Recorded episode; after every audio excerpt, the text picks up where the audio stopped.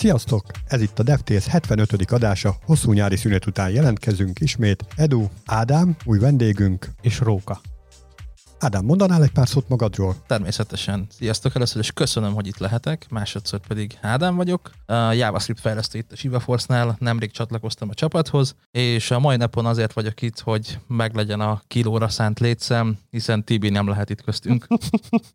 Ez a podcast nem jöhetett volna létre a ShivaForce támogatása nélkül, ti is tudtak minket támogatni egy vagy több megosztással Facebookon, Twitteren, Mi általában a frontend és backend fejlesztésekről, agilitásról, fejlesztői munkával kapcsolatos dolgokról szoktunk beszélni. Ebben adásban fogunk beszélni az Apple meg az Epic Games közt konfliktusról, egy, egy újabb eszközről, a Giti, és újra fogunk beszélni a, a libekről. De először is következzen a eheti legfontosabb hírünk. Edunak végre megérkezett a Facebook új dizájnja. Mit szólsz hozzá, Edu? Hát az, hogy én nem vagyok még a legutolsó ember, akinek megjelent az új Facebook design, mert vannak, akinek még nem. Igen, sajnos nekem még mindig nem jelent meg, pedig nagyon várom már, de hát úgy látszik, hogy hátrébb vagyok a létrán még. Mi ez a feszültség, amit említettél?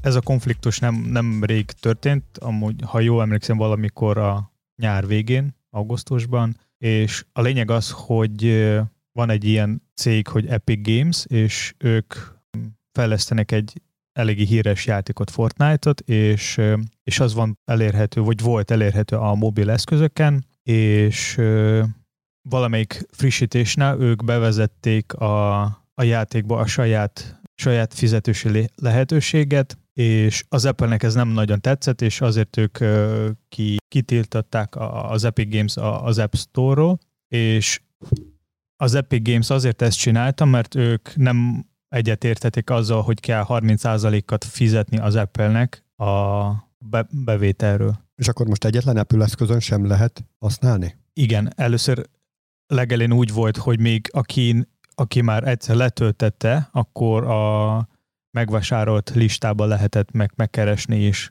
újra letölteni, ha esetleg valakinek hiányzott, de most már ezt se lehet megcsinálni. És igazából nem csak az Apple ez megcsinálta, hanem a Google-nál is, a Play Store-nál ugyanaz történt. Tehát a Google is kiszedték.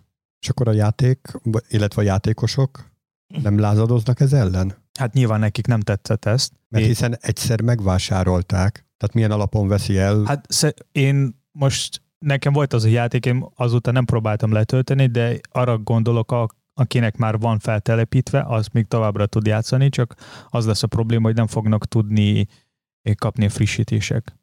Hát meg nem csak a frissítés, hanem hogyha valamiért vé- véletlen elveszik, vagy elromlik, vagy akármi miatt újra le kell tölteni, akkor ez a lehetőség is elveszik. Hát igen, és amúgy eléggé vicces dolog, hogy most az ebay-en vagy hasonló helyeken lehet csomó ezer dollárért venni iPhone-okat vagy iPad-eket, ahol van fel, felrakva a, a, az Epic, vagy a, Fortnite. Na, hát ez egy remek piac.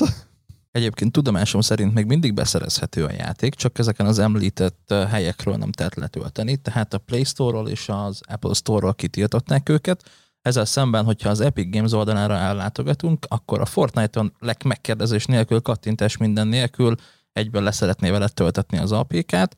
Ö, Tovább megyek, Mac-re is le tudod tölteni, illetve Windows-ra is külön, és egyből fogja és a Damage fájlokat is meg akarja vele töltetni. Tehát, hogy itt mindent elérhető ettől függetlenül, hogy most már nincsen integrálva az Apple ökoszisztémájába. Igen, ez, e- az Epic Gamesnek ez az egyik probléma, és ők pont ezt szeretnének, hogy az iOS meg iPad OS eszközöken lehessen más forrásokból fel, felrakni a, az alkalmazásokat vagy játékokat, ami nyilván az Apple nem nagyon szeretne, mert nekik máshogy működik a, az üzlet. Hát ugye itt az igazi vita a mikrotranszakciókból alakult ki, hiszen a mikrotranszakciókkal lehetett különböző szépítéseket, illetve ha jól tudom, lootboxokat is vásárolni a játékon belül, és ennek a sápját szerette volna elkerülni a Fortnite, illetve az Epic Store, Epic Games azzal, hogy kikerüli az App Store-t. És ebből lett az igazi konfliktus. De amúgy az az érdekes, hogy az Apple nem egyedül egy olyan cég, aki kéri 30%-ot, hanem a Google-nál is ugyanaz a 30%-nál van, 30% van, az, a Microsoft, a, az Xbox, meg az Xbox-nál, meg a, PlayStation-nál is, meg a Nintendo is, tehát ezek a cégeknál mindenhol ugyanaz a 30%-a van, sőt, az Epic Gamesnek is van egy saját sztória, nyilván neki kicsit kisebb a százalék, de ők is, ők is kérnek pénzt a fejlesztőktől. Viszont ahogy így látom, akkor egy halom bevételtől esnek el ezáltal, hogy, mert ugye egy egyszeri ember, hogyha nem kifejezetten Fortnite-ot keresi, hanem csak valamivel, valamilyen játékot keres, akkor nyilván a Play Store-ba vagy az App Store-ba fogja keresgélni ezeket. Hát igen. És akkor, hogyha nem találja meg, akkor nem fog tudni vele játszani. És ti amúgy mit gondoltok arról, hogy ha van egy ilyen platform, mint a Google-nál, vagy az Apple-nál, vagy tök más cégnál, amelyik ad lehetőséget neked feltölteni egy saját alkalmazást, van neked egy, mit tudom én, SDK, programozó nyelv, bár sok-sok más eszközök, és hogy, szer, és hogy ott is tudsz szerez, keresni pénzt is. És emiatt kell neked annyit csinálni, hogy ha fizetős az alkalmazásod, akkor fizetni 30%-ot. Nyilván ez nem mindegyik alkalma, ami nem mindegyik tranzakciót érint, például olyan alkalmazások, mint az eBay, vagy hasonló, vagy a webshopok, azok, ha jó emlékszem, nem, annak nem kell fizetni semmi pénzt. Jó, ez majd... Na várjál, nem biztos, hogy jól értem.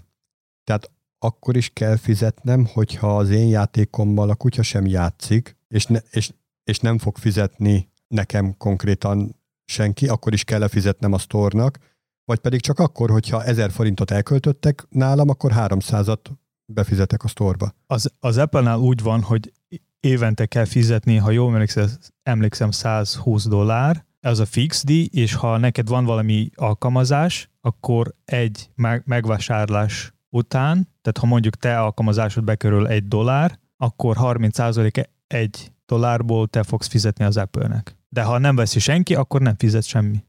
Hát ez pont olyan, mint a való életben lévő adók. Tehát semmiben sem látom a különbséget. Az a fix díj, az az, ami így pluszban lehet rajta, de egyébként semmiben sem különbözik, mint egy sima adó. Nem tudom, miért kell ezt így nagyon különlegesé tenni. Szerintem oltári sok az a 30 százalék, de ez csak az én privát véleményem.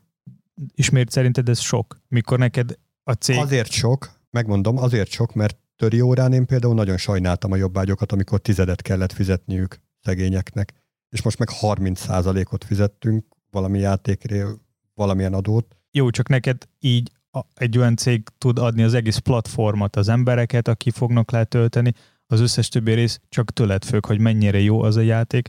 Tehát, hogy ad neked lehetőséget szerezni pénzt. Tehát, ha nem lenne, akkor neked mondjuk kellett menni piacba, és akkor ott árulni a dolgokat. Így otthonról tudsz dolgozni, és, és akkor eladni, meg híres lenni. De egyébként pont ezt az utat választották az Epic Games-esek, hogyha jól értem, hogy otthonról saját maguk reklámozzák, és arra sarkalnak mindenkit, hogy töltse le az APK-t, és telepítse föl, pipálja be, hogy a Antrustedot is szeretné. Igen, csak, csak olyan cég, mint az Apple ad neked az egész platformot. Tehát, hogy neked nem kell azzal foglalkozni, hogy, hogy keresem az ember, akinek van egy ilyen eszköz, meg mit tudom én. Tudod, mert ha van neked egy tök mint egy Android vagy, vagy iOS-os eszköz, ott van egy Play Store vagy a App Store, neked nem kell foglalkozni azzal, hogy megtaláljál ott az embereket. Oké, okay, de tehát szerintem még mindig nincs ezzel gond. Beáraszták. Tehát apple is, meg google is beáraszták, hogy ennyibe kerül az a reklám, meg az a platform, hogy ott lehet, benne szerepel a keresőben, és könnyű megtalálni. Az Epic Games meg úgy döntött, hogy ez neki drága. És kész. Tehát, hogy te is odamész a bolthoz, látod, hogy ennyibe kerül egy laptop, és vagy megengeded magadnak, vagy nem. Azt mondod, hogy 6 millió forintért nem veszel laptopot, az a te döntésed. Hát, hogyha drága neked, akkor nem veszed meg. Hogyha nagyon szeretnéd, akkor valahogy összeszeded, és akkor megveszed magadnak. De ez egy döntés, ez egy sima, egyszerű helyzet. Igen, csak az a különbség, ha én, ami a, abban a példában, amit te mondasz, hogy ilyenkor csak, csak egy hely, ahol én tudok venni a, a, a laptopot. Mert mm-hmm. az App Store a, a... Az egy ilyen központi bolt, értem? Igen, tehát nincs, az ios nincs más lehetőség, hogy honnan tudsz letölteni, vagy vásárolni egy alkalmazást. Oké, okay, de én még mindig azt látom benne, hogy ez be volt árazva, hogy ennyibe kerül itt lenni, és azt mondta az Epic Games, hogy ez neki sok. Nem kell. Hát visszatérve az előzőre egyébként, én nem hasonlítanám össze a jobbágyok helyzetét, ahol egy individuális személy volt az, akinek ki kellett fizetni az adott adót egy több milliárd dolláros céggel. Tehát tisztázzuk, hogy egy több milliárd dolláros cégnek a bevételének a 30%-a, amit nem egy ember fizet ki 10%-ot, az szerintem szignifikánsabban más. Azt is tisztázzuk, hogy annak a több milliárd dolláros bevételnek nem az egészét ez az egy játék adja. Meg azt is tisztázzuk, hogy az a több milliárd dollár is apránként jön össze pont az általad említett mikrotranszakciókkal, amit tizenévesek fognak felelőtlenül elkölteni 300 forintonként. Tehát ilyen szempontból tökre ugyanott vagyunk. A százalék a százalék. Amúgy még nem kell elfelejteni arról, hogy a Google meg az Apple adnak mindenféle szerverszolgáltatások, meg ö, disztribúció, meg deploy, meg ilyeneket, tehát hogy erről neked nem kell gondolkozni, hogy hol kell tárolni a te alkalmazásod vagy a játékot. Igen, de ezt alapból már a 100 dollár után is megadják neked. Ezeket a 100 dolláros fejlesztői díj tartalmazza, ha jól tudom. Az, hogy milyen egyéb bartál van a kettő cég között, az már innentől kezdve nem annyira fontos. Ellenben az sokkal fontosabb, hogy ők csak a tranzakciókat sápolják le tudomásom szerint. Tehát, hogyha van egy teljesen ingyenes játékod, amit ingyenes letölteni, és nincs semmilyen tranzakció a játékon belül, amihez kapcsolódott volna, vagy kapcsolódna az App Store, vagy akár a Google Play Store, akkor neked semmilyen pluszköltséged nincsen feléjük. Oké. Okay. Amúgy, de hát ugye pont erről megy manapság, csapból is ez folyik így játékfejlesztés kapcsán, hogy ezek a mikrotranszakciók, ezek az, ami a bevételt termeli, és ez az, ami igazából annyira be tudja szippantani az embert, hogy még egy köpenyt meg kell venni ahhoz, hogy, hogy tovább jussak ezen a szinten, és annyira olcsó, hogy meg fogja venni. A, amúgy az az érdekes, hogy az Epic Games nem az első ilyen cég, aki ezt próbál, próbálja valahogy megoldani. Ilyen nagyon hasonló történet volt a Spotify-jal, Spotify-jal és a Spotify-nak a, a feliratkozás a webem keresztül megy az iOS-on. Tehát, hogy átnavigál egy böngészőbe, ott fizetsz, és ennyi. És ez így működik, tehát ez így valid dolog. Csak nyilván az Epic Games-ben, tehát mikor ját, játszolsz egy játékot, és akkor kiesel tök más helyre, az így, tehát UX szempontból nem biztos, hogy jó, vagy game experience-ből azért tisztázzuk, hogy a Spotify-nak volt egy ilyen vitája is, hogy ugye az Apple Music-nek a hatalmas nagy ellentéte volt, mert ugye más volt az üzleti modellük is, amit először kínáltak. Tehát, hogy itt voltak érdekellentétek is magának a, az Apple-nek, tehát hogy magának az ökoszisztémát kiszolgáló uh, cégnek, illetve a Spotify-nak is. Tehát, hogy ez egy, ez egy hatalmas sarkalatos pont volt ebben a vitában, ami még akkor annó, ha jól tudom, 2015-16 tájéken kialakult. De ebből is volt valami jogi vita is talán, tehát Szóval a konklúzió az, hogy ha bárki másnak a szolgáltatását használod, akkor a feltételeiket fogadd el, és ne próbáld meg őket megkerülni. Emlékeztek arra, amikor a GitHub kitiltott néhány közel-keleti országot? Ilyen politikai okokból? Igen. Igen, igen. Na hát most a Trumpi politika mentén attól tartva, ugye a kínaiak attól tartanak, hogy a GitHub őket is kitiltja, ezért egy nagyon egyszerű dolgot léptek, mert elkészítették a saját GitHubjukat, GitEE néven. Mondjuk ez nem annyira meglepő lépés, mondván, hiszen a kínaiak létrehozták már saját internethálózatot is, ha jól tudom, és az elmúlt egy évben tesztelték is, hasonló, mint az oroszországi Runert. Egyébként nem most indult ez a fejlesztői platform, hanem már 7 évvel ezelőtt, csak most így sokkal markásabban reklámozva lett, hogy lehet ezt is használni GitHub accountok helyett gyakorlatilag. És ez csak a GitHub-bot érint, hogy lesz letiltva ott, vagy, vagy még más cégek is? Nem, nem tudom, hogy lesznek-e letiltva, vagy nem lesznek letiltva, de hogy ugye aki attól tart, hogy Kínában él, és az ő kódjait majd egyszer csak elérhetetlenné teszik, ugye, hogy a közel-keleti országok néhányát, néhányában már nem fértek hozzá a saját kódjukhoz. Ugyanígy a kínai embereknek is ö, reklámozzák, hogy nehogy ez történjen velük, ezért nyugodtan térjenek át erre a saját platformra, amit nyilván engedélyezni fognak a kínai ellenőrzési szokások mellett. Esetleg nem lesz egyszer egy olyan, amikor az internetet kell kb. ugyanúgy utazni, mint az országok között, hogy kell neked valami öt levél, vagy még valamilyen papír, hogy tudnál megnyitni bizonyos weboldal? Hát, hogyha úgy veszed, akkor a HTTPS certifikét az, az egy kicsit ilyennek tekinthető. És ugyan ott nem a, a, aki böngészik, neki van az útlevele, hanem a weboldalnak van az a bizonyos hosszúságú lejáratú útlevele, amivel ő jelen lehet.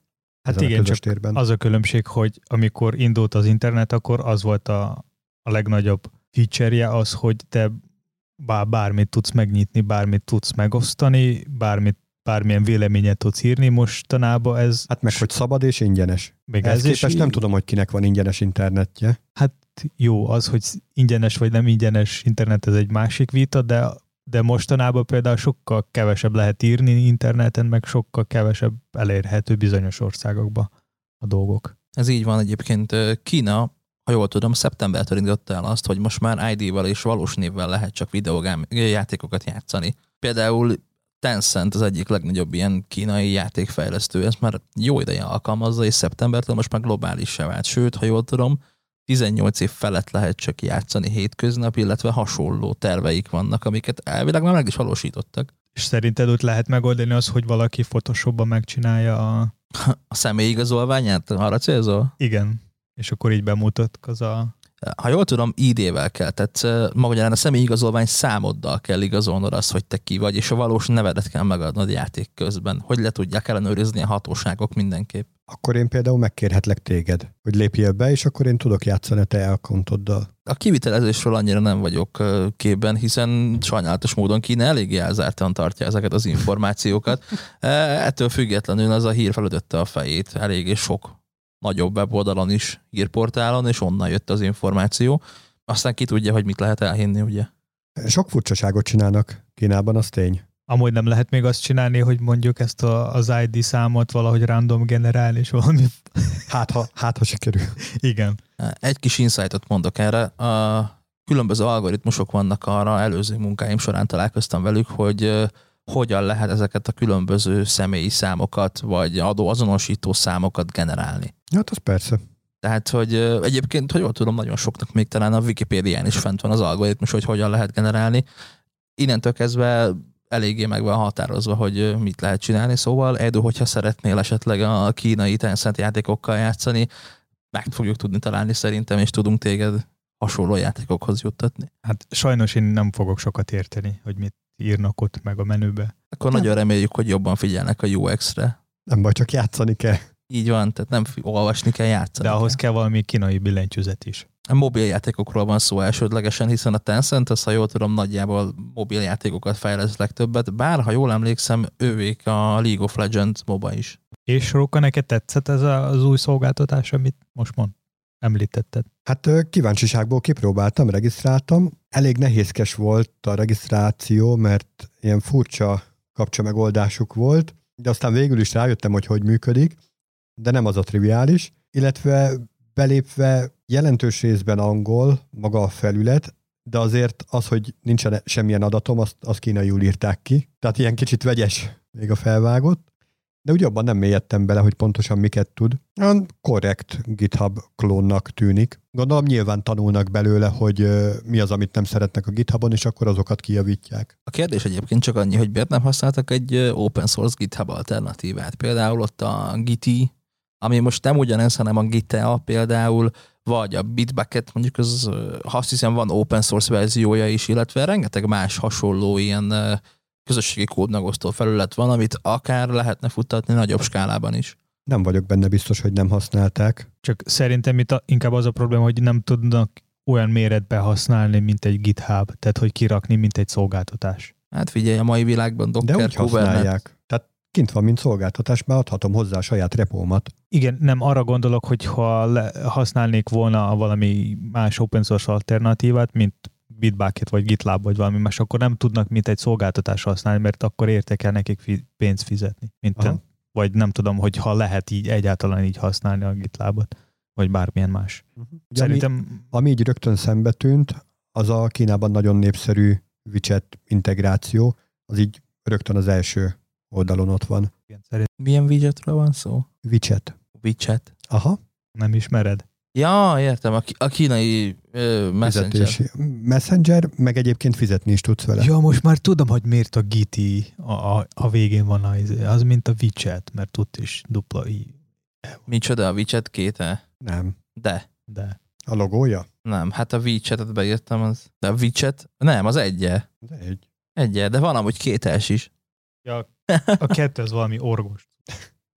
ez nem az. Ez egy ilyen open source izé, IRC chat. Na szóval, amikor egy új repozitórit akarok létrehozni, akkor úgy nagyjából angolul a standard dolgokat lehet benne megadni, mint a nevét, útvonalát, meg leírását, tehát a, a leírásnak a, a labelje az így angolul van, meg a textarjában a placeholder, viszont van itt hozzá ilyen tájékoztató szöveg, ami full kínai. Ez nekem kínai. Én arra lennék kíváncsi, hogy milyen különböző extra dolgok vannak benne. Tehát megtalálhatók benne a GitHubnak az összes feature-e, például a merge check, vagy a diff checker, vagy bármi ilyesmi, esetleg actions. Ezek a érdekes kérdések szerintem, hiszen csak akkor fogják tudni áttéríteni az embereket ennek használatára, hogyha minden olyasmi megvan benne, sőt ad még valami pluszt is akár. Vagy akkor tudják áttéríteni az embereket, amikor a kínai vezetés úgy határoz, hogy át kell térni. És akkor a kínai emberek át fognak térni. Amúgy én most így nézem, a kinézése tökre ugyanúgy néz ki, mint a GitHub.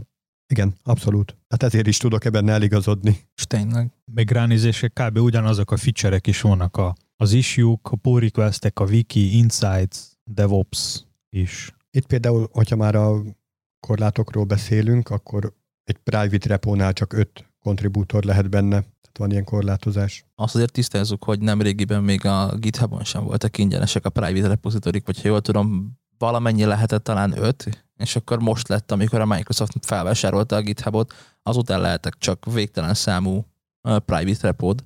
Így van. Sőt, meg egy ilyen extra feature találtam itt, hogy elvileg a repónál lehet beállítani, hogy legyen ott SVN is. Mondjuk nem tudom, hogy hozzá, hogyan házasították össze magát az SVN-t és a Git-et. Az talán érdekes lehet. Az még érdekes lehet a Git-nél, hogy mi lesz akkor, hogyha olyan kínai fejlesztők, amik nagy open source szoftvereket fejlesztenek, is áttérnek erre. Gondolok itt sokunk által kedvelt Vue.js-re, amit ugye Evan Yu, egy kínai fejlesztő hozott létre, aki ex-Google fejlesztő. Nem tudom, hogy mennyire ápolja a kapcsolatot Kínával, ettől függetlenül lehet tartani ettől. Hát figyelj, mi baj lehet?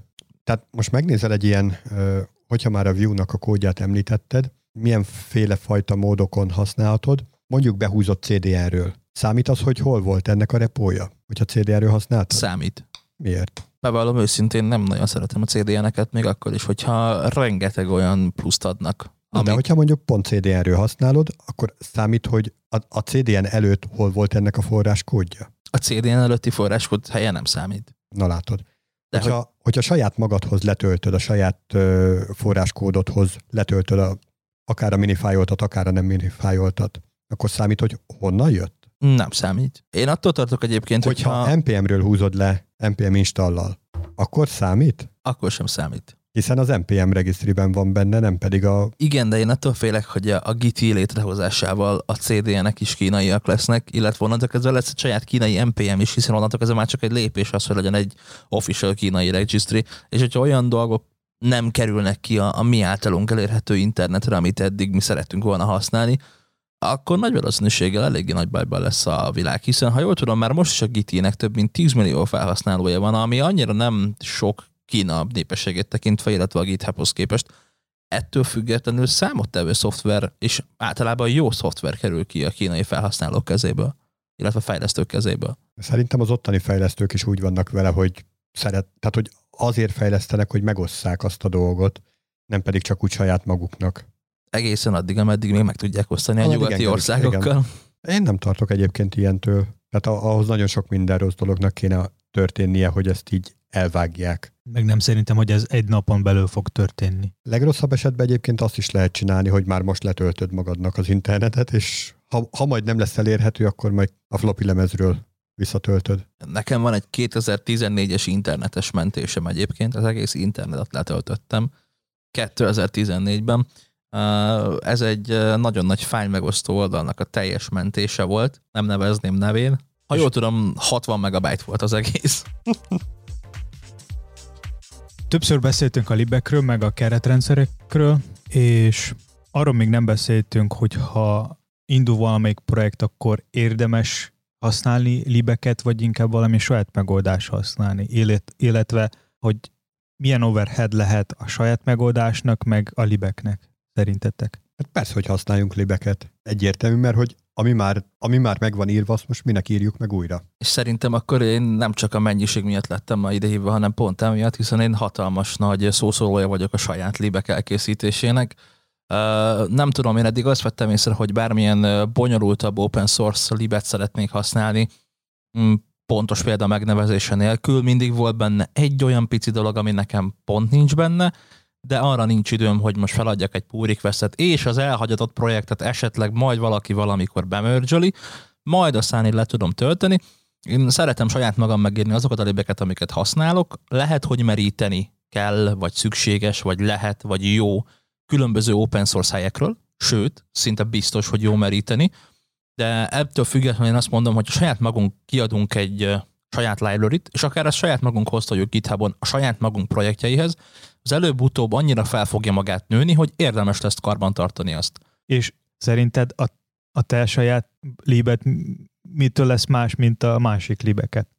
Mondjuk az én számára. Nem számodra készítem. Úgy indulunk. Azért csinálok libet, mert saját magamnak szeretnék egy hibát, vagy bármit megoldani, ami tudom, hogy több projekten is előfog, vagy előkerült már. Én nem másoknak fejlesztek libet, nem vagyok uh, annak híve, Sőt, szerintem egyébként alapból senki sem annak híve, hogy jaj, ezt most mindenkinek szeretném csinálni. Mindenki a saját maga kis problémáját szeretné megoldani, elsődlegesen, ez szerintem egyébként minden nagyobb library frameworkre ráhúzható. Vegyük akár a Vue-t is. Tehát, hogy ott is ugye a saját maga problémáját szerette volna megoldani Evan majd ebből kifolyólag egy nagyobb open source közösség mögé állt. Ugyanezre rá lehet fűzni az én saját kis pici libemet is. Viszont nem erről volt, nem ez volt az alapkérdés, hanem hogy most indul egy projekted, és az hogy indítod el, hogy használsz elibeket, vagy sem? Hogyha most azt mondja neked egy ügyfél, hogy van x forintom, hogy ezt a projektet gyorsan összekalapáld, és te 10x forintért fogsz libet fejleszteni, és utána fogod majd csak x forintért lefejleszteni azt az egy kis apró dolgot, amit ő szeretne, hát akkor senkinek nem fogod tudni eladni 11x-ért. Tehát nem piacképes. Fontos az, értem, de fontos az, hogyha ügyfélnek fejlesztek valamit, akkor előbb-utóbb biztos, hogy látok valami mintát, amire mindegyik ügyfélnek szüksége lesz. Ezt overheadként be kell vállalni szerintem egyszer, hogy megírod azokat a libeket, amik neked kellenek, és felmérni az ügyféligényeket. Fontos ugyanaz, hogyha egy ügyfélnek fejlesztünk, hogy... És mi van, hogyha olyan libeket keresel, olyan apró kis legókockákat, amik pont azt az ismétlődő dolgot pont tudják. Tehát nem egy olyan mindent is megoldó libet használsz, hanem olyan apró kockákat, amik egyébként teljesítik azokat az igényeket, amiket te megfogalmazol. Mint például lódes? Hát a lódest azt lehet. egyáltalán nem. Tehát én még nem találtam azt, hogy lódes kellett volna valamikor használnom. Tehát, hogy én, én esetlegesen még azt sem mondom, hogy cherrypickeltem volna belőle, hanem bementem a GitHubjára, kimásoltam, először megnéztem, hogy mit csinál, kimásoltam azt az egy adott függvényt, és azt használtam. Oké, okay, de képzeld, tehát, hogy ez most egy ilyen egy-két perces folyamat volt, amit most elmondtál, de helyett beimportálod egyszer, és csá, ott van kész. Tehát egy másodperc alatt tudod használni, már ezzel is időt spóroltál. Az a baj egyébként ezekkel a kódokkal, hogyha most bele van rakva valami elásva a node modules a dependency helyének a mélyére valahol hat láb mélyen, akkor egyáltalán nem biztos, hogy te megfelelő dokumentáció nélkül ismerni fogod ezt a kódot, és onnan kiszedni valamit, nagyon-nagyon nehéz feladat. Ezért szoktam Miért azt mondani. kiszedni? Meg szeretnéd érteni. Nincs hozzá rendes leírás, nem tudod az api Akkor nem használod. E, keresel egy másik libet, ami, ami azt tudja, Igen, amihez van leírás. Mikor fog eljönni az a pont, amikor már nem fogsz keresni még egy libet, hanem azt mondod, hogy a fene, ezt megírom én. Hát szerintem olyan 60 év múlva. 60 év múlva? nem tudom, én, én ezt egy hónapon belül megtapasztaltam egy saját projekt kapcsán, és úgy voltam vele, hogy akkor először és utoljára, és azóta nem. Tehát, hogy én ragaszkodom a saját libekhez, amiket egyszer elkezd az ember pofozgatni, fejleszgetni, előbb-utóbb úgyis ki fog alakulni, és nem arra kell gondolni egyébként, hogy ezt egy darab ügyfél fogja kifizetni 10x-ért, hanem a következő 10 darab ügyfél fogja kifizetni 1x-ért, addig meg overhead be kell vállalni. És amit az elsőnek lefejlesztettél kis apróságot, mert azt mondod, hogy ez egy ismétlődő minta lesz, de a másodiknak már máshogy kell, a harmadiknak harmadik féleképpen kell, a negyediknek negyedik féleképpen kell, pont ugyanott vagy, ahol a part szakad. Amit Edu is kérdezett, hogy miben fog ez különbözni. Egyáltalán nem ugyanott vagyok, hiszen van egy olyan kódbázisom, amihez tudok már viszonyítani, és tudom, hogy mit hogyan kell átalakítani, és van lehetőségem létrehozni egy olyan moduláris libet, ami, ami mindent ki fog szolgálni igényt, amit fog látni. Tehát, hogyha egy ilyen merítésed van már, hogy több tíz ügyféllel dolgozol együtt, vagy akár hárommal, vagy négyel, akkor már van lehetőséged arra, hogy egy saját megfelelő kis moduláris dolgot hoz létre. Szerintem az sokkal többet ér, hogyha egy olyan kódbázissal dolgozol, amit teljesen ismersz. Én például NPM-ről bármit nem nagyon szívesen installálok. Nem tudom ti, hogy vagytok vele code security szempontjából, de amikor már maga az NPM sikít azért, hogy öt kritikális valami van, amit feltelepítettél, az már nagyon nem jó. Hát, hogyha ma öt kritikál volt, akkor holnap 50 lesz. Tehát ez romlanak ezek a kódok, elrohadnak. Hát ezért, és úgy senki nem fejleszi őket, hogyha saját liberet használod. Akkor, akkor saját... pedig nem fogja lecsekkolni neked. És kiadom ugyanúgy NPM-en. Dependency kell, dependency kell, hogyha használok, egyébként ezt kétlem, hogy fogni használni, de akkor az is ott lesz. És, és mit javasolsz azoknak a fejlesztőknek, akik nincs ilyen nagy kódbázis, mint nálad, és akinek nincs ilyen sok lib, akkor nekik mit kell csinálni? Saját fejleszteni, vagy, vagy hogy kell indulni, vagy szerinted? Én azt mondom, hogyha van igény arra, hogy fejlesz valami sajátot, ami egy kicsit is eltér, vagy nagyban eltér esetleg bármilyen meglévő megoldástól, az egy nagyon jó open source feladat számodra arra, hogy tanulgass egy kicsit, és hogy megtanult, hogyan kell használni. Szerintem az ember ebből tanul a legtöbbet egyébként, hogy egy saját... várjál, most ne keverjük össze. Tanulni akarsz, vagy megélni akarsz? Mert hogyha... Szerintem a kettő együtt jár. Hogyha szeretnél megélni, ahhoz meg kell tanulnod. Oké, okay, de hogyha a megélni akarsz, akkor a piac törvényei alapján a legolcsóbb minőséget megtartva, de a legolcsóbb megoldást érdemes használnod, mert úgy lesz a legtöbb hasznod, úgy tudsz a legjobban megélni. Ha megtanulni akarsz, az meg egy ráfizetéses dolog, ahogy te is mondtad. És, és amúgy még egy ilyen kérdés, hogy az összes libet kell akkor újraírni neki, a fejlesztőnek? Nem, nem szükséges az összeset újraírni, csak Ó, azt... jaj, használsz akkor meglévőt? Olyanért félretéve egyébként én is használok. Vannak olyan dolgok, keretrendszerek, amiket én is használok, de hogyha van egy olyan ismétlődő minta, amit látok, és pont nem azt tudja, amit én szeretnék, szerintem nagyon bátran bele lehet vágni ebbe. Vagy saját lévet fejlesztünk, tanuljunk belőle, esetleg később pénzt is szerezzünk belőle, és Hozzátenném, hogy jön az október, tehát a Digital Ocean-nek a Hacktober feszére lehet csatlakozni különböző open source fejlesztésekkel akár, ha jól tudom, pólót is kaphatsz, de ha nem válaszod a pólót, akkor tudsz ültetni egy fát is helyette. És ez nagyon jó kezdeményezése a digitálos jó voltából. És, és hogy tudsz eldönteni, hogy melyik klibet érdemes újraírni, és melyik nem? Mármint, hogy így mi alapján döntesz el? Az igényeid alapján. Tehát, hogy fontos az, hogy megnézel egy libet. Na, most nem akarok konkrét példát mondani. De nyugodtan mondj egyet. V-kalendár. A kalendár, a dátumkezelések a, a leges legrosszabb dolog szerintem az egész JavaScriptes világban, ami valaha lehetett a teljes inkonzisztencia káosza megtalálható benne. A jávás dátumkezelés ennél rosszabb, hidd el. Ez lehetséges, de a jávából csak annyit tudok, hogy ki kell törölni az M2-es mappát.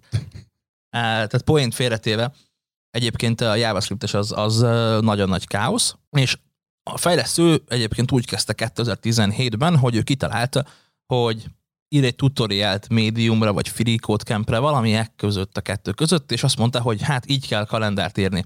Aztán annyian kérték azt, hogy Léci, írj már te is egyet, hogy megírta. És ez ott maradt ki, hogy most már van egy több 10 milliárd letöltéses, ha jól tudom, de nem vagyok benne biztos kalendárja, ami a legjobban használt így view szinten, és nem tudja karbantartani a dokumentációt, konkrétan az isuk között kell válogatnod, hogyha szeretnéd megtudni, hogy éppen mit szeretnél csinálni, sőt, tovább megyek, a forráskodot kell olvasgatnod GitHubról. De hogyha nem tudom neked milyen megrendelői igényt kell teljesítened, de hogyha pont azt a megrendelői igényt nem teljesíti ez a V-kalendár, amit említettél, akkor választhatsz a kalendár implementációk közül, mert több ezer van NPM-en. Miért nem választasz egy olyat inkább, ahelyett, hogy lefejlesztenél egy sajátot, miért nem választasz egy olyat, amit mondjuk egy óra kereséssel megtalálod, és pont ennek a megrendelőnek az összes igényét teljesíti. Tehát, hogy erre az a legjobb válaszom, hogy én speciál azért használom a V-kalendárt, mert még mindig messze ez a legjobb. És már nem egy órát, hanem több tíz órát kerestem különböző kalendár vagy datepicker libet, és nincs. Tehát, hogyha ezúton, hogyha valaki tud egy tökéletes moduláris datepicker alkalmazást, kérem, írjon meg nekünk valahol. Csak az a baj, hogy mindegyik ügyfélnek más és más igények lesznek, úgy nem, nem lehet mindenre jó egy kalendár. Szerintem. Illetve ami túl sok mindenre jó, az eljut arra a pontra, hogy már semmire sem lesz jó. Ami túl általános, az, az nem lesz jó semmire. Ezért visszaértünk szerintem az első eredeti kérdéshez, hogy saját lib vagy nem saját lib. Amikor már igen elvettem a dolgokhoz kell folyamodni, hogy filozófiai kérdésekben menekülünk az elő, hogy válaszolnánk a kérdésekre, akkor én elgondolkodnék azon, hogy saját libret kell írni, hogyha valamire szükséged van, akár a meglévők felhasználásával, avagy forkolával is. Forkolásával is. Ez nem filozófiai kérdés. Tehát ez egy tök egyértelmű dolog, hogyha valami speciális dologra van szükséged, egy, egy nagyon speciális, nagyon egyedi dologra, akkor azt nagyon pontosan és nagyon jól le lehet fejleszteni. Hogyha ezt elkezdted általánosítani, hogy egyébként ez a csavarhúzó legyen alkalmas arra is, hogy teát keverni, meg gázt begyújtani, meg levest főzni, meg festeni, és még borotválkozni is jó legyen, akkor ez egy olyan eszköz lesz, ami használhatatlan lesz. És minél általánosabbá teszel egy eszközt, annál rosszabb lesz. Míg a speciális eszköz meg annyira jó tud lenni, mert azt az egyetlen egy dolgot kell tökéletesen tudnia. Csak ugye itt is nem mindegy az, hogy milyen gyakran használod. Tehát, hogy az ütvefúró az, az nagyon jó arra, hogy ütve fúrjunk, de ettől függetlenül valamikor csak ütésre, az kalapácsra van szükséged, valamikor csak egy fúróra. Igen, ezért kell külön libeket használni, és nem pedig egy egyszerre, egyszerre de. egy üt, ütni és fúrni és ütve fúrni képes eszközt fejleszteni. Érted? Tehát, hogyha most egy olyan eszközt fejlesztenél, ami kalapácsként is, fúróként is, és ütvefúróként is jó, meg még belefejlesztenél ablakmosást, vagy nem tudom micsodát, amit szeretnél, akkor ez előbb-utóbb egy ilyen használhatatlan dologgá válna. Szemben azzal, hogyha lenne egy kalapácsod, egy sima fúród, meg egy ütvefúród. Három lib, mikor melyik kell, azt használod. És még csak időt sem töltöttél ezek megírásával, mert hogy a internetről összeszedted. És még egyszer felteszem a kérdést, te bízol az internetről összeszedett dolgokban? Mert mi más tehetnék? Meg is ismerheted őket, amivel lehet, hogy rengeteg munkaóra megy el, és érdemesebb őket megírni saját magadnak. Hát meg is ismerhetném, de rengeteg munkaóra megy el, és nem lesz gazdaságos ennek a használata. És, és miért gondolsz, hogy a te megoldás lesz biztonságosabb, ami most már van az interneten? És nem. miből gondolod, hogy az összes böngészőre figyeltél? Miből gondolod, hogy az, akik a Libet kiadták, figyeltek az összes böngészőre? Hát mondjuk, hogy már ott van két-három éve, és mások figyeltek arra, hogy az ő saját oprendszerén, a saját ö, böngészőjében hogy működik ez a lib. És azt mondtátok, hogy addig keresgéljek egy library között, ameddig meg nem találom azt, ami nekem tetszik. Mivel, hogyha amit én találtam meg, ami pont nekem arra a kis nis szegmensre jó, és rákerestem azt a nettó egy órát, az egy GitHubon egy, egy 65 csillagos event kalendár, és az elmúlt két évben nem volt semmilyen update az ég egyette egy világon, megnéztem, a leírása néhol orosz, néhol angol, példa nincs, el kéne olvasnom az egészet, semmit nem tudok vele csinálni, 8 darab branch van, kiadtak egyszer egy 1.0-át, szemver sincs, látom, hogy van négy feladott issue, pull requestből csak a dependabot rakott ki valamit valaha. Ilyenkor mit csináltok? Tehát, hogy... Említetted, hogy fél, fél angol. Ezzel mi van a gond? Az, hogy a másik fele is lehetne angol. És? Tehát mennyivel lesz jobb neked? Mennyivel fogja jobban teljesíteni a kalendár funkciót, hogyha a leírása valamilyen nyelven íródik? Hát, Most feltettél egy felsorolást, hogy mi minden miatt uh-huh. utasítanád el ezt a libet, hogy kevés komit van benne, meg régen nyúltak hozzá, de attól még lehet jó. De attól függetlenül a security volt a kérdésetek, és én arra válaszoltam. Hogy az nem biztonságos egy két év update kód? Vagy mindenre is jól működő. Sosem tudod meg, ameddig ki nem próbálod, és le nem teszteled. Igen, és miért nem próbálod ki? Ahelyett, hogy rögtön neki állsz lefejleszteni egy ilyet, nettó két hétben lefejleszted, és utána simán előjön, hogy ügyfélnél egy olyan oprendszeren, amit ki sem tudsz próbálni, egy olyan böngészőben, amit ki sem tudsz próbálni, vagy nem is próbáltad soha, előjönnek azok a problémák, amiket még nem is láttál, és a hajad égnek áll tőle, és beleteszel még négy hetet, hogy ezeket fixáld. Ezzel szemben, hogyha letöltök egy libet és használom, akkor lehet, ugyanezek... hogy megcsinálták helyetted ezeket a... De csak lehet. És ugyanezek fent állnak. Fennállhatnak. Lehet. Nyilván minden feltételes módban, de innentől kezdve ugyanott tartunk. Miért ne Csak egy olyan kód van, amit még nem is ismersz, és nem is tudod, hogy hogyan kellene kijavítani, és nem tudod, hogy hogyan tudsz belefolyni abba, hogy ki tud magadnak javítani. De pont ez az open source-nak az előnye, hogy másnak a munkáját tudod használni, és arra építkezni. Nem kell mindig az alapoktól újra kezdeni. És van, Miért ez... bízol egy jöttmentek által létrehozott open source projektben jobban, mint a saját magad által megírt kódban? Miért is ne bízhatnék benne? Tehát mi akadályozna meg abban, hogy elhiggyem, hogy más is tud okos lenni, sőt, akár okosabb, mint én? Mondjuk több dolgot látott. Esetleg föladtak neki olyan hibajegyeket, amiket már kijavíthatott. Én pedig, hogyha most gépelem be ezt a kódot, akkor nekem még senki nem adott föl ilyen hibajegyet.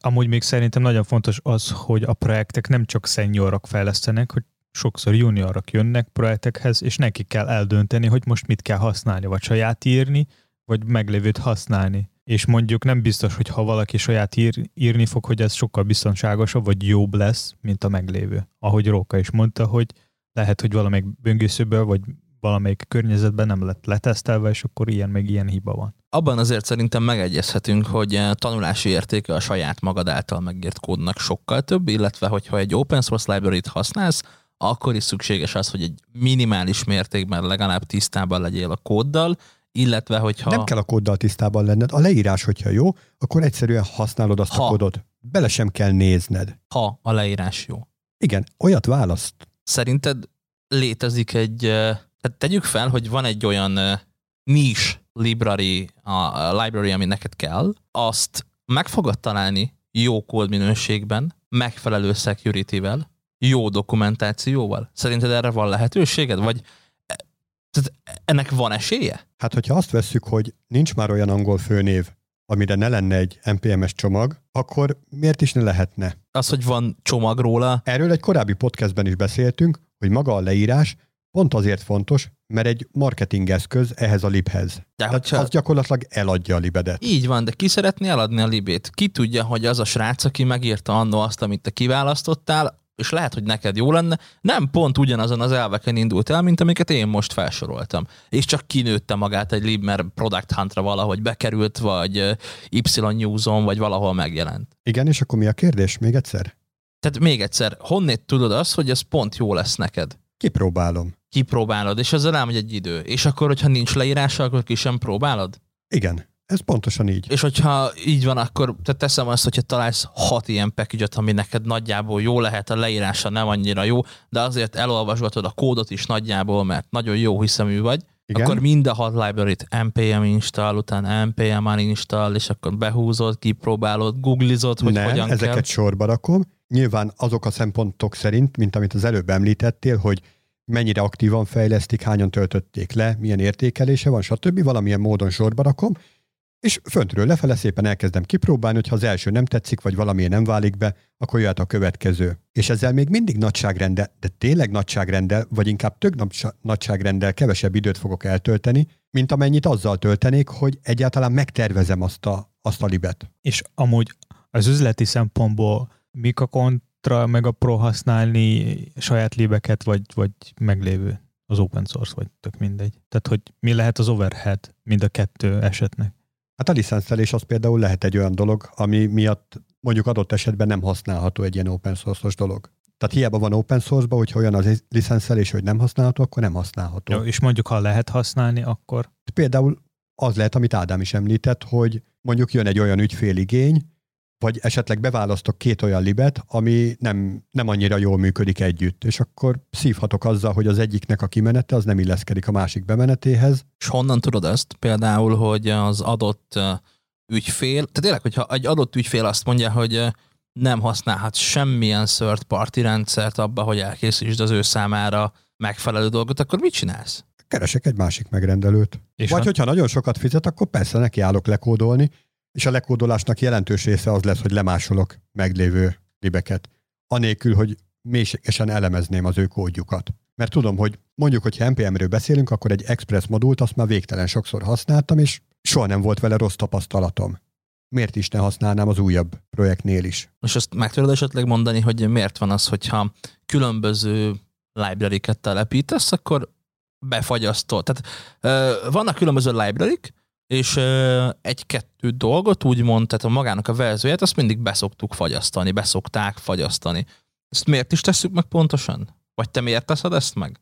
Ügyfélnek például- adsz ki valamit, és több környezetre kell kiadnod az adott adatot, és lehet, hogy kiadnak egy új verziót, ami olyan breaking change-et fog magába foglalni, aminek teljesen elrontja az egészet. Így van. Én például azért a verzióért tudok felelősséget vállalni, amivel én kipróbáltam. Hogyha a jövőben kijön egy újabb verzió, és hogy azzal nem működik, azért nem tudok felelősséget vállalni. Tehát én az én általam készített szoftverért felelősséget érzek. De az nem az általad készített szoftver lesz, az a library, az a szoftverednek a része lesz, nem? A része. De úgy tud együttműködni az én kódommal, amit én gépeltem be, hogy én tudom, hogy erre a verzióra épült, és ennek akár a bugjaira is építhetek. Tehát egy, egy bug az önmagában nem bug, az akkor válik buggá, hogyha a megrendelő is hibának minősíti. Az, tudod, van az a mém, hogy most ez bug vagy feature, de simán lehet, hogy egy, egy megrendelő egy általad hibának gondolt dolgot megszeret. És egyszerűen szereti azt a feature-t, és ő featureként gondol erre. És hogyha te elkezded kijavítani neki, akkor nagyon morcos lesz, és kéri vissza. Mondjuk szerintem eléggé radikális volt az, amikor azt mondtad, hogy egy másik megrendelőt keresel. Szerintem azt nem sokan tudjuk megtenni, hogy azt mondjuk, hogy ez nem tetszik, és keresek egy másik megrendelőt. De nem, hát gondolj bele, tehát hogyha vállalkozóként tolod, akkor simán mondhatsz nemet. Megkeres valaki, kell egy ilyen fejlesztés, de az a kikötésem, hogy te leszel az olcsó János, olcsó Jánosért, olcsó János pénzért, fejlesz le, de anélkül, hogy használjál bármilyen third libet. Pontosan tudod, hogy legalább tízszer annyi időbe fog telni az egész fejlesztés. Hát igen, de ugye azt tudjuk mindannyian, hogy elsőre semmilyen ügyfél nem tudja pontosan specifikálni azt, hogy mi kell, mire van Oké, szüksége. csak te kötötted ki, hogy az az egyik kikötés, hogy nem lehet third party libet használni. Nem, nem, tehát nem ezt a példát szerettem volna felhozni, bár jó is, hogy ezt felhoztad, erre majd Ezt visszatérhetünk. elhoztad fel amúgy. Nem, nem, nem, most, hogy visszahoztad ezt a témát. Ja. De hogy maradjunk annyiba, hogy ö, például az, amikor először nem kell neki egy feature, és utána gyorsan-gyorsan szerelj már be nekem, légy szíves, még egy ilyet.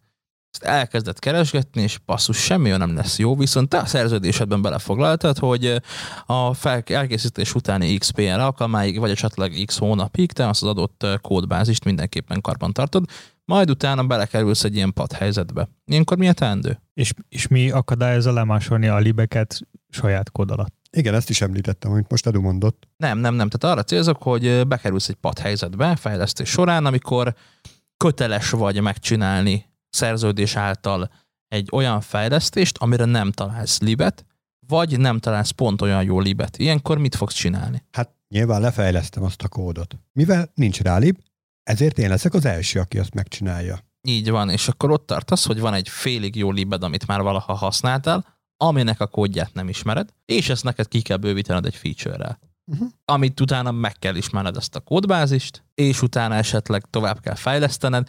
Tehát szerintem Tehát volt mit a, néhány óra, ameddig megkerested azt a libet, ami egyébként nem volt jó az új feature-re, majd utána eltöltöttél még néhány órát azzal, hogy kerestél valamit, és nem sikerült, majd utána eltöltöttél néhány napot azzal, hogy lefejleszd azt a feature-t a, a meglévő libhez. Ezzel szemben te azt javaslod, hogy töltsél heteket azzal, hogy egy komplet libet legyártasz, és akkor azt teljesen jól ismered, és hogyha majd egyszer valaha előkerül egy olyan ügyféligény, hogy olyasmit kér, amit nem tud ez a lib, na te akkor azt, azt is bele tudod fejleszteni, pont ugyanúgy, ahogy én. visszatérnek a legelső példámra, hogy nem komplet libet kell fejleszteni, hanem hogyha megvan egy adott minta, amit látsz, hogy sokkal többen kérnek, vagy többen kérnek, mint az átlag, és ez egy olyan nis terület, tehát a nisen nagyon nagy hangsúly van, amit, amit nem szolgáltak ki eddig semmilyen mások, akkor van rá lehetőséget, hogy lefejleszd, és akkor mondtam azt is, hogy nem egy megrendelőnek kell tizet fizetnie, hanem tíznek kell egyet. Erre a nis dologra mondtam én azt, hogy nem igen találsz olyan angol főnevet, ami ne lenne fönt NPM-en. Sőt, most már az igék is fönn vannak. Tehát amióta ott van az is13 nevű lib, azóta én ebben nem kételkedek. Mi van olyankor, amikor mondjuk letöltette a fejlesztő egy libet, és mármint tetszett neki, és úgy néz ki, mintha tud megoldani azokat az alap dolgokat, amit neki kell, viszont majd egyszer csak jött egy ügyfél, kérte valami feature-t, és az a lib már nem tud segíteni megoldani ezt a problémát, amit meg kell oldani, akkor ilyenkor mit kell csinálni, és hogy lehetne ez előre tervezni, vagy előre látni, hogy érdemes ilyenkor behozni a libet, vagy sem? Mert gondolom nem minden fejlesztő tud látni ezeket a kockázatokat, ami majd tudnak előjönni majd valamikor.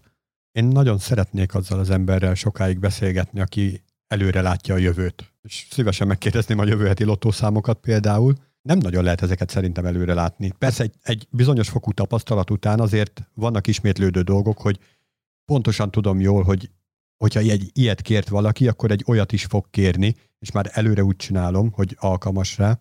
De én például a saját tapasztalomba indulva nem használnék libeket, mert azt, nekem az a tapasztalatom, hogy sok, Semmiet? Hát nem semmiet, tehát hogy vannak bizonyos libeket, amit tudom, hogy ők úgy csak egy dolgot tudnak csinálni, és, és az, azt az egy dolgot nagyon jól tudnak csinálni, semmi más, semmi extra. De ha mondjuk valamilyen komplexebb dologról van szó, mit tudom én, például adatbázissal kell kommunikálni, és lehetne vagy például Node.js-ben valami ORM használni, vagy saját libet, vagy, vagy natív uh, query, uh, query-ket futtatni például.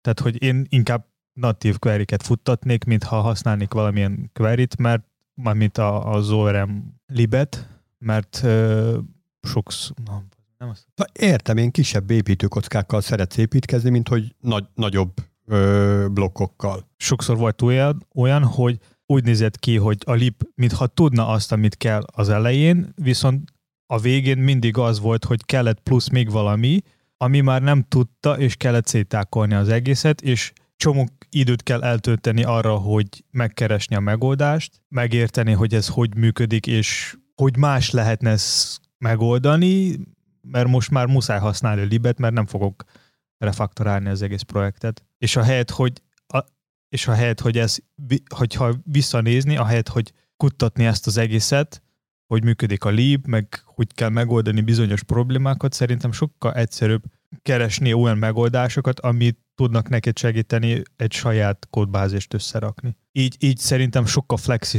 flexibilisebb lesz a te kódot sok szempontból. Ádám, te hogy vagy ezekkel, hogy kisebb építőkockákat azért használna Edu? A modularitásnak én sem vagyok egyébként az ellenvetője, tehát hogy én is Tehát szeretem akkor te is azt. használsz libeket? Használok libeket, természetesen használok libeket, csak amikor, ahogy már az elején említettem, mikor egy olyan nis szegmensre, és ezt nagyon sokszor fogom még elmondani, próbálok keresni egy megoldást, akkor legtöbb esetben egyszerűbb, hogyha megírod, mint hogy keresgélj és belefuss ugyanabba, amit Edu is említett. És ezúton szeretném megköszönni. Nem ugyanazt említette, azért ne keverjük össze. Edu arról beszélt, hogy van mondjuk egy nagyon speciális problémád, mondjuk egy csavarhúzó, csak hogy így ne programozásról beszéljünk, egy kicsit másfajta példát hozok, amit az az eszköz az nagyon jól meg tud oldani. De hogyha ezt becsomagoljuk egy nagy szerszámkészletbe, ami egyébként tud kalapácsot, meg ütvefúrót, meg még csavarhúzót is, akkor lehet, hogy ez a nagy eszköz, mivel együtt van, ebben nem tudod beleszuszakolni azt a kis eszközt, amivel mondjuk ablakot szeretnél törölni. Nem tudom, hogy így érthető volt-e. Szerintem egy ilyen jó példa lehet az Axios. Ez mindenki tudja, hogy ez mire való, hogy kell használni, és ez azt, amit ő tudja, az pont jó. Na, ezt hívom én csavarhúzónak. Tehát az Axios egy csavarhúzó, és akkor tudnánk, ne haragudj, hogy nem tudok elvonatkoztatni a programozástól, csavarhúzó helyett egy Axiosos hasonló példát mondani esetleg egy olyan library közül. Tehát van ilyen, van ilyen uh, Jack of all trades, Master of None uh, library? Nem, nem, ami, ami pont, hogy ilyen nagy. Tehát pont az ellenpélda, ami sok ilyen dolgot akar összesűríteni egybe. És nem tudja egyiket se jól. Például Strong Loop. Ez egy IBM fejlesztés, pont ezt tudja, hogy adatbázisokat kezel, resztapikat kezel, fájrendszerbe perzisztál adatokat, ezek között adatkapcsolatot tudsz építeni deklaratív módon, nagyszerű dolgokat ígér. Viszont például pont azt nem tudja, hogyha te szeretnél két ilyen adatforrást összekötni, mivel ezek az adatforrások nagyon különböző dolgok is lehetnek, ezért nem annyira hatékony ezeknek az összekötése, maradjunk annyiban. Mondjuk egy százas join az száz lekérdezésből áll. És persze meg lehet ezt szénné konfigolva valahogy megoldani, csak az, mire oda eljutsz a dokumentációba, hogy egyáltalán van róla dokumentáció, hogy hogyan kell így szénné konfigolni, addig 15-ször megírtad azt, azt az egyetlen joint. Szóval akkor annyira mégsem jók ezek az open source libek. És ezek miből épülnek fel? Mert a Strong Loop az gyakorlatilag összegyúrta azokat a csavarhúzókat, hogy MySQL konnektor, meg file system, meg stb. De Tehát hogy ugyanúgy libeket használ, csak kisebbeket. így van, de hogy te is mondtad, nem biztos, hogy megtad a dokumentációban. Vannak ezek az alapvető problémák. Igen? Ezeket hogyan tudnád akkor megoldani? Hát adott esetben, ha már egyszer használatba került, akkor nekiállok, és kitúrom abból a hiányos dokumentációból, forráskódból. És ennek mekkora lesz az overheadje? Sokkal kisebb, mint hogyha az egészet leírnád te a saját két kezeddel, ahelyett, hogy használtad volna azokat akár a kisebb libeket. Hát neked is vannak. csak egy jointra volt szükséged, nem? Így van. Amúgy szerintem az egyik nehézség az, hogy mondjuk mikor egy kezdő, kezdőfejlesztő ne kell valamelyik feladatnak, akkor ő nem annyira átlátja a dolgokat, hogy mit kell neki megvalósítani a kódba, mármint, és ő az fogna gondolni, hogy a lib pont ez fog mindent tudni, de igazából azt, ami neki kell, az nem is ilyen komplex dolog lehet, mintha ő gondolta legelejétől. Ez szerintem személyes tapasztalatból említve minden kezdőfejlesztő problémája volt valaha.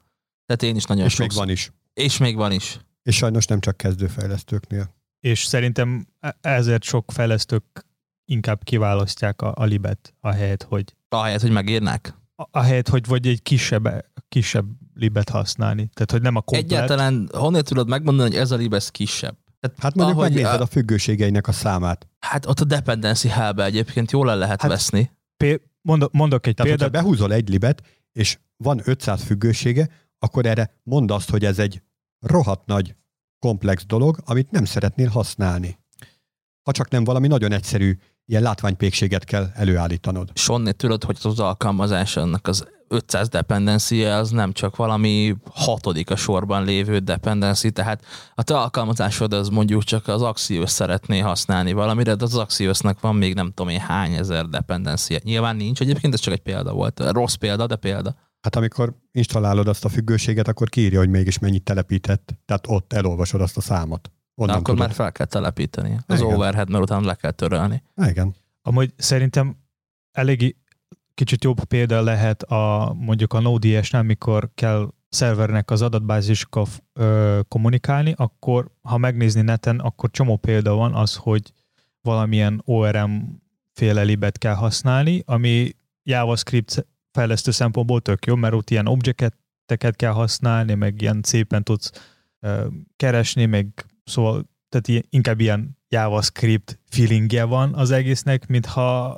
mondjuk ha más kell kell kommunikálni, akkor nem kell ilyen SQL query írni. Viszont az a probléma, hogy ha kell például valami joint csinálni, vagy kicsit valami komplexebb dolog, akkor ott sokkal több probléma lehet, mint ha mondjuk megérteni, hogy hogy működik az SQL, és ott összerakni egy ilyen query, ami szerintem sokkal egyszerűbb, mint ha megérteni maga a, egy ilyen ORM működést. Azt is érdemes egyébként figyelembe venni, hogy ha ilyen nagy abstrakciós réteget szeretnénk bevezetni, akkor az valóban segíteni fog-e abban, amit éppen szeretnénk csinálni. Most, hogyha itt, ha már annyit emlegetted az ORM-et, akkor maradjunk ennél.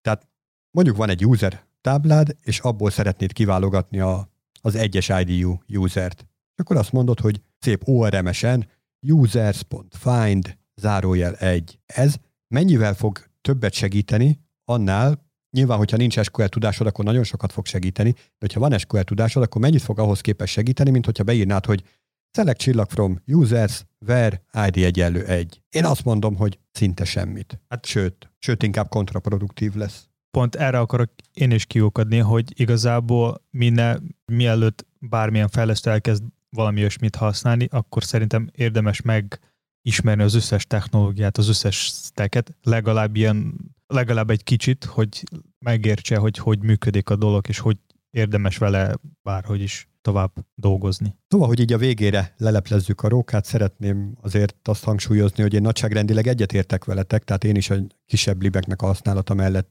szeretnék kardoskodni, csak akkor nagyon egységű lett volna az adásunk, úgyhogy kénytelen voltam az ördög ügyvédjét bevállalni.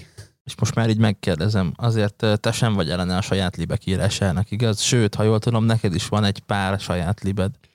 Van egy pár saját libem, így van, de én inkább azért jelentős időt szeretnék arra fordítani, hogy apró libeket keressek, amik kielégítik azt a részterületnek. Tehát én inkább csavarhúzókat szeretek keresgetni, mint sem olyan nagy komplex dolgot, ami, ami mindenre is választad. Azokat nagyon szeretem elkerülni, mert, mert tényleg több a gond vele mint amennyi hasznot hoz.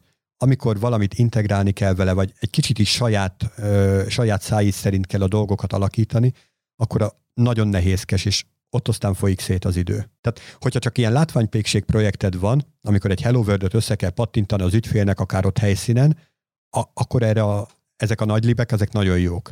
Mert úgy pikpak össze nagyon látványosak és nagyon gyorsak. Viszont amikor tényleges működés van, meg tényleg logikát kell beletenni, ott, ott már szívni fogsz vele. Ja, szóval, hogy amúgy én nagyon sokat szenvedtem régebben azzal, hogy próbáljam összehozni ezeket a kis libeket, és egy nagy libet használjak, vagy egy nagy libet próbáljak meghegeszteni, és mindig arra jutottam, hogy esélytelen. És egyébként én ezért örülök nagyon a tree shakingnek, mert ezek, meg az ES modoloknak, hogy, hogy ezeket nagyon egyszerűen ki lehet már kerülni egyébként azzal, hogy szépen lassan összeszeded magadnak a különböző dolgokat, amikre szükséged van esetleg. Én ezért javasoltam jó pár fejlesztő kollégának a nagyvilágból, hogy próbáljanak meg sajátot érni, mert abból csak tanulni lehet. Sokat nem vesztenek csak időt igazából. Tudom, hogy ez a legfontosabb, de szerintem egy lib elkészítéséből annyi mindent lehet tanulni, hogy az valami eszméletlen. És legyen ez akár az Easy 13 is.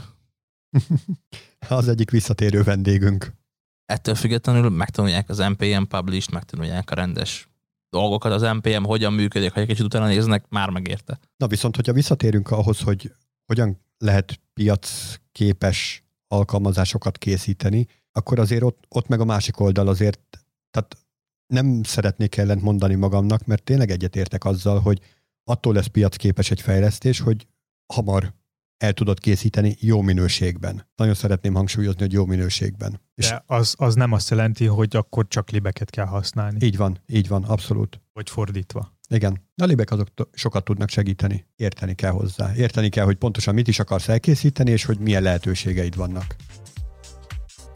Az utolsó, és szerintem elég érdekes dolog, amit én hoztam, ez egy ilyen high score dokumentum sorozat Netflix-től, az a podcast leírásból majd lesz róla egy link, és szerintem érdemes mindenkinek, aki, akinek tetszenek a játékok, hogy megnézni, hogy mi volt a, a játéknak a története. Ennyi fér bele ebbe a adásba. Ha esetleg valakinek van valami visszajelzés, vagy ötlet, vagy kérdés, akkor nyugodtan lehet nekünk írni Facebookon, Twitteren, vagy akár e-mailben, és hallgassátok minket legközelebb is. Sziasztok! Sziasztok! Sziasztok!